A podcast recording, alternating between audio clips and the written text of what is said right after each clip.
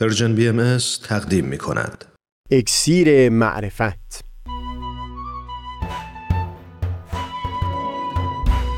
مروری بر مضامین کتاب ایقان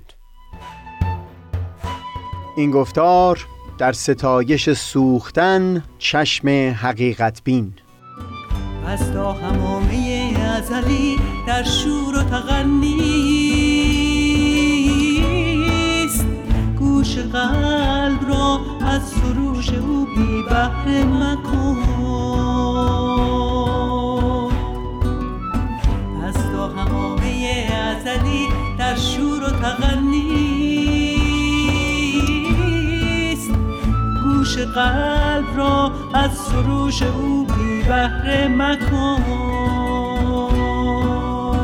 گوش قلب را از سروش او بی بهره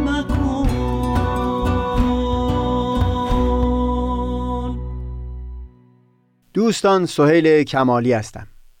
در دو گفتار پیشین سخن از این بینش بود که پس از به دست آمدن آگاهی و اطمینان از شریف بودن یک امر آدمی هجاب دعیت رو میسوزونه تا به اونجا برسه که گویی با اون امر یکی شده. درباره فعالیت هایی در زندگی که ما اونقدر دل به اونها سپردیم که در زمان پرداختن به اونها به کلی زمان و مکان رو از یاد می‌بریم و همه محو در اونها میشیم همچه حالتی ملموس هست. و در خصوص معشوق و محبوب هم باز ملموس هست. چرا که در نقطه اوج عشق گویی عاشق شیشه شفافی شده که از پس پشت وجود او میشه دریافت که معشوق الان در چه حالتی است؟ شاد یا اندوهگین سرخوش یا خاموش؟ این همه در وجود عاشق ظهور پیدا می‌کنه. گویی که به تعبیر عرفا هر گونه هجاب غیریت از میان برداشته شده. اگر بپذیریم که بزرگترین سرمایه جامعه انسانی همون ارزشها و اصول اخلاقی باشه اونگاه شاید برترین ثمره همچون معرفتی این می بود که سراغی بگیریم از اون نمونه های عالی که همچون یگانگی با خود این فضیلت ها و نیکویی های اخلاقی پدید اومده باشه. این جمله شاید یک قدری غریب به نظر برسه اما در گفتار پیشین همین معنی رو در کتابهای آسمانی جستجو کردیم تا قرابت این مفهوم یک قدری از میون بره. اگر فرد به این درجه عالی از معرفت برسه که یک عمل نیکو رو به خاطر خود همون نیکویی انجام بده صرف نظر از پاداش یا بیم مجازات خود یک عمل نیکو رو نهایت درجه پاداش میابه و یا اون کردار ناپسند همین خودش براش سخت ترین مجازات هست. جوری که هرگاه به عنوان مثال در دل خود رو بر دیگری برتر بینگاره و یا مثلا حس ناخوشایندی داشته باشه از اینکه با او برخوردی مشابه با سایر اشخاص شده خود همین احساس که از دل گذشته برای او میشه نفس عذاب.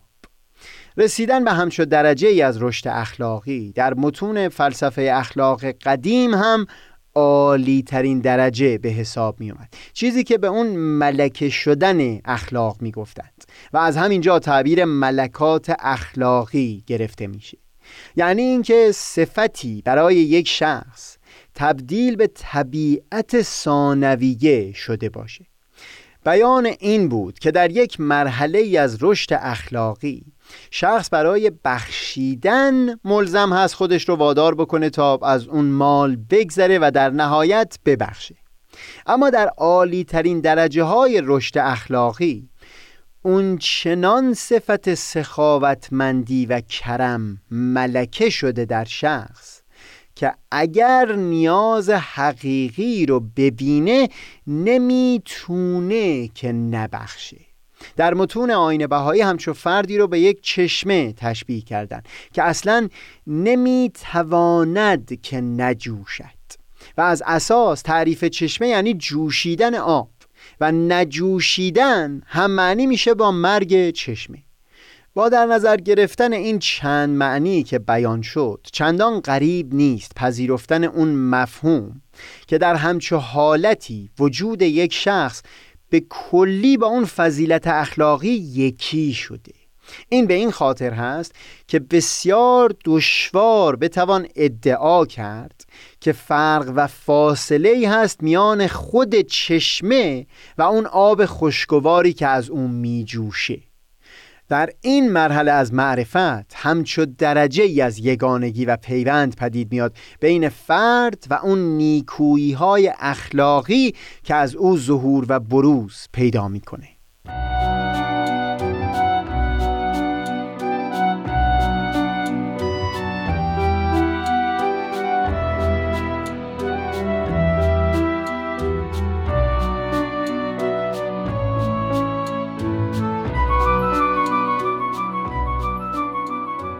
در بخش آخر گفتار پیشین به مناسبتی سخن از این به میون اومد که مرگ و انتقال از این عالم عنصری در یک مقام عبارت از برداشته شدن پرده و حجاب از پیش چشم ما هست. به گونه ای که بتونیم حقیقت اعمال و رفتار خودمون در این دنیا رو به چشم سر و سر رؤیت بکنیم.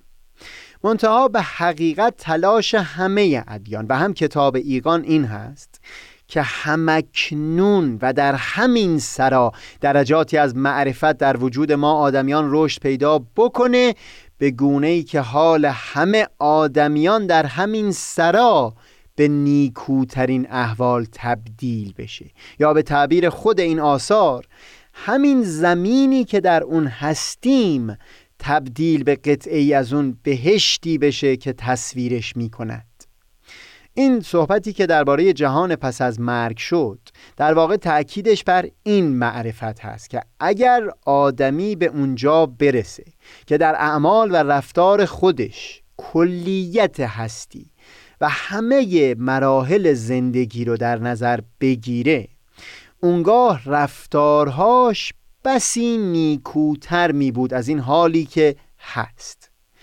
بزرگترین نکته در اینجا همین چشم کلنگر هست و این لزوما معناش بیرون شدن از چارچوب اکنون و غرق شدن در خیال بافی های برای آینده و سراهای دیگه نیست. مطلقا. دلیل این اشاره به تمامی عوالم الهی در کنار این عالم عنصری اتفاقا این هست که آدمی بتونه به یک نگاه صحیح تری نسبت به فهم همین حال عالم نائل بشه. عالی ترین نگرش اون زمانی هست که فرد همه عالم انسانی رو همچون یک هیکل تصور بکنه که اقوام و ملل مختلف اعضای اون رو تشکیل میدن. هیچ گونه تضادی میان این اعضا نیست و اصولا بجز هماهنگی و همکاری راهی برای بقا و سلامت این هیکل نیست. همچو بینش کلنگری اگر برای فرد پدید بیاد اونگاه اون منشی که در گفتار 16 و 17 گفتگو کردیم با آسودگی بیشتری در فرد پدید خواهد اومد. اینکه اگر ثروت می‌خواد به فکر سود عموم باشه. در هر فعالیتی که قصد نیل به بالاترین ها رو داره بر اساس همین بینش عالی که توصیف شد آگاه بشه از جرفای وجودش که مادامی که همه تمرکز او بر سود و منفعت خصوصی باشه این هیچ بوی از کمال درش نیست. در پاسخ سوالات یک شخصی لوحی به قلم فرزند شارع آین بهایی و مبین آثار ایشون حضرت عبدالبها. در مجموعه من مکاتی و عبدالبها صفحه 65 منتشر شده.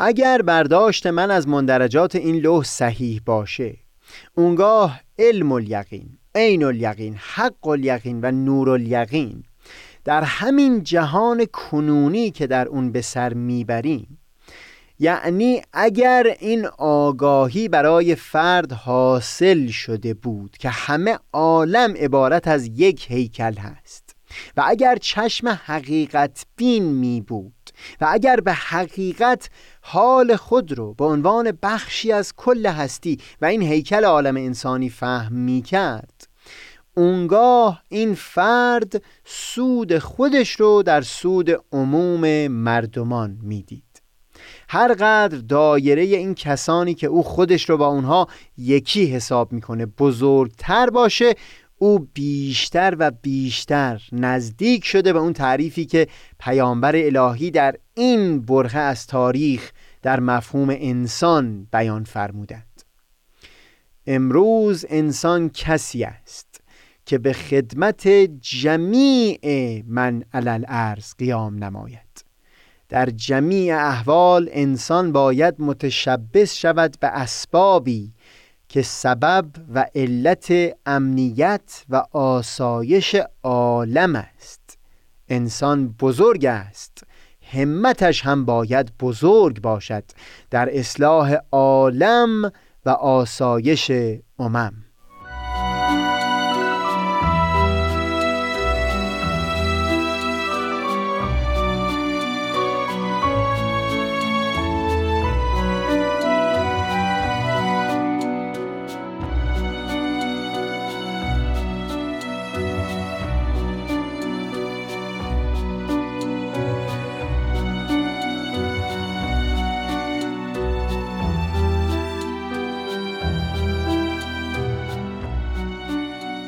ابوالحسن خرقانی عارف نامدار ایران زمین جمله ای داشت که همیشه توجه من رو به خودش جلب کرده بود.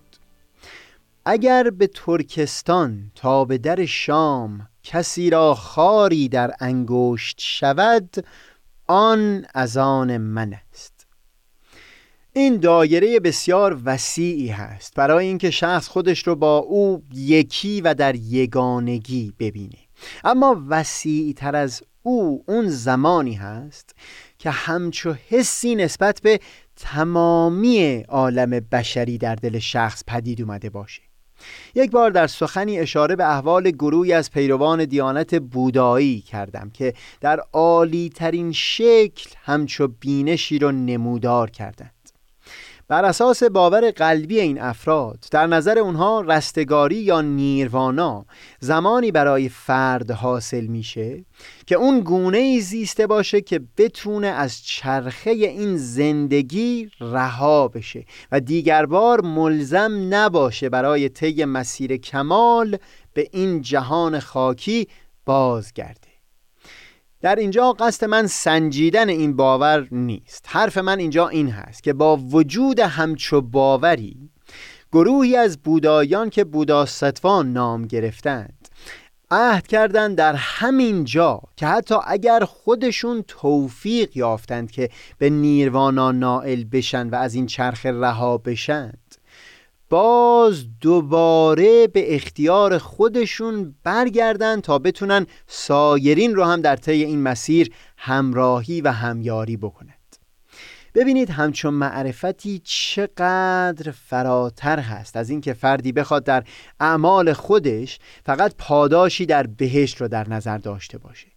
حتی از اون غریبتر. افرادی هستند که امید بستن به پاداش بهشتی رو ریشخند می‌کنن اما از اون سو دل به این خوش کردن که سود و نتیجه اعمال نیکویی که انجام دادند رو به خاطر اصلی که قانون انعکاس و یا به غلط و باجگونه کارما نام گذاشتند در همین دنیا به اونها بازگرد. باز دوباره بحث ما اینجا این نیست که انعکاس کار نیکوی ما در همین سرا به ما باز میگرده یا نه. بحث من این هست که انجام دادن عمل نیکو به امید همچو پاداشی حتی در سرای پس از مرگ هم جای گفتگو داره تا چه برسه به اینکه یکی بخواد دل خوش بکنه به پاداش زود گذر و محدودی در این دنیای خاکی. نکته در اینجا باز دوباره پدید اومدن هوشیاری عمیق تری هست که آدمی رو رها بکنه از جستجوی کارمزدی برای متخلق شدن به نیکویی های اخلاقی.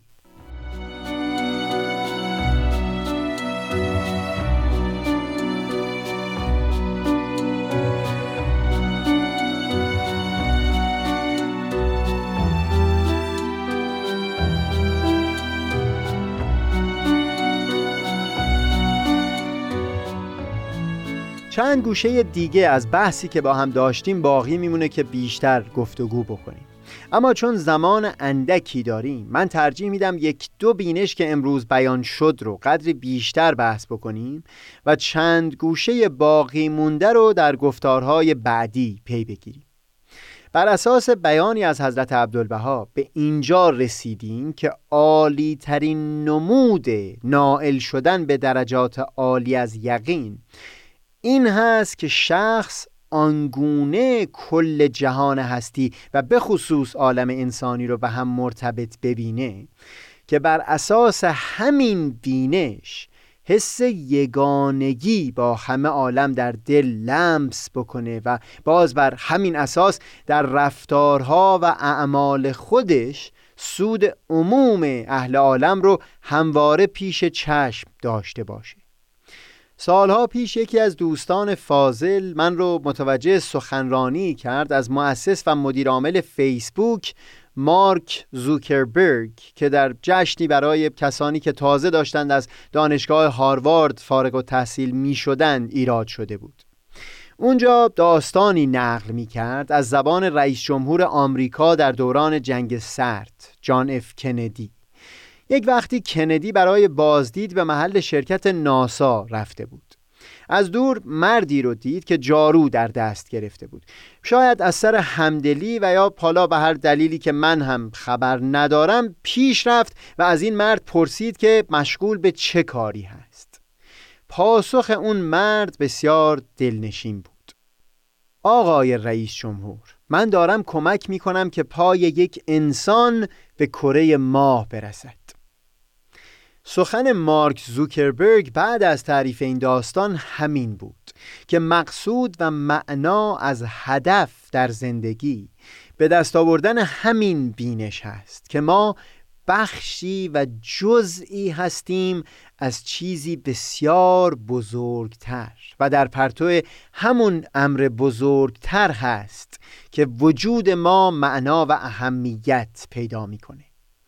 اونطور که در این گفتار هم بیان شد در پرتو همچو بینش کلنگری هست که در متون ادیان گاهی به مخاطب بیان فرمودند که اگر حقیقت این کاری که الان به اون مشغول هست رو ببینه یعنی اگر اثر اون کار رو در پرتو اون کل بزرگتر لحاظ بکنه اونگاه به چشم سر و حتی با تمام وجودش لمس خواهد کرد که این دوزخی هست همینجا و در همین لحظه. اونطور که به عنوان مثال حضرت باب در نامه خطاب به میرزا آقاسی نگاشتند و یا در دو جای قرآن در حق تباهکاران بیان فرمودند. و هم از سوی دیگه چه بسا که اگر آدمی در پرتو این بینش نظر بیفکنه می‌بینه حال و رفتار کسانی در میان آدمیان رو که بوی خود خود بهشت رو همینجا و در همین اکنون برای ما به ارمغان آوردند. همیشه نسیم جان از مصر جانان نبزد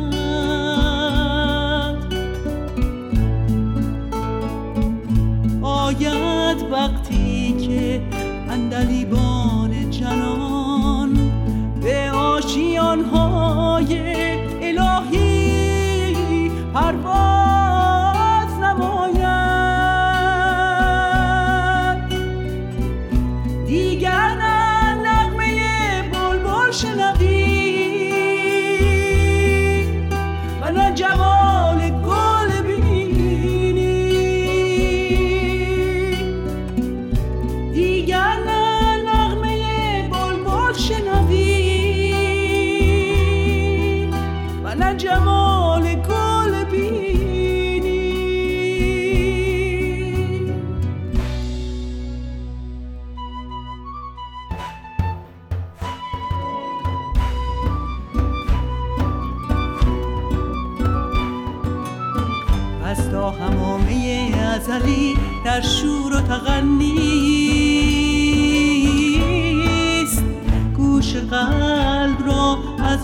گوش او بی بهره مکن. پس تا همامه ازلی در شور و تغنیست گوش قلب را از سروش او بی بهره مکن. گوش قلب